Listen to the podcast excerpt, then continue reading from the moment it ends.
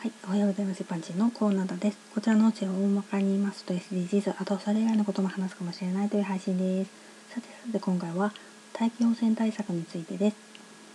SDGs のゴール設定が2030年なんですけれども、ゴールまでもうすぐ折り返し地点っていう表現を聞いて、皆さんどう思われますかね？ふーん、そうなんだと思うくらいだとは思うんですけど、それでいいんですけど、なんか最近 SDGs とかサステナブルとか言い出してる感じなのにもう折り返し時点なのって思うのではないかななんて思うんですね。日本が遅いんです。でも今ようやく腰を上げ始めたばかりだからみんなで取り組んでスピードを上げることができるかもしれないっていう地点なんだと思います。私は以前中国の広州に観光に行ったことがあります。広州って広いっていう感じの方ではなくって危険の杭という字の甲州の方ですけど観光バスから景色を眺めていると巨大な丸いですね。筒のような大きなビルくらいの高さの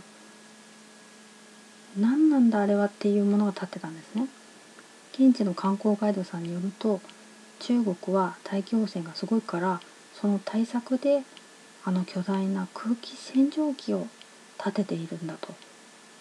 ガイドさんが言うには本当に綺麗になったんですよなんて言ってたんですね。それが私は印象的なんです。もちろん莫大なお金がかかってると思いますけどもし本当に効果があるんだったら世界中にあれぐらいのものをボンボンボンボン立てていかないと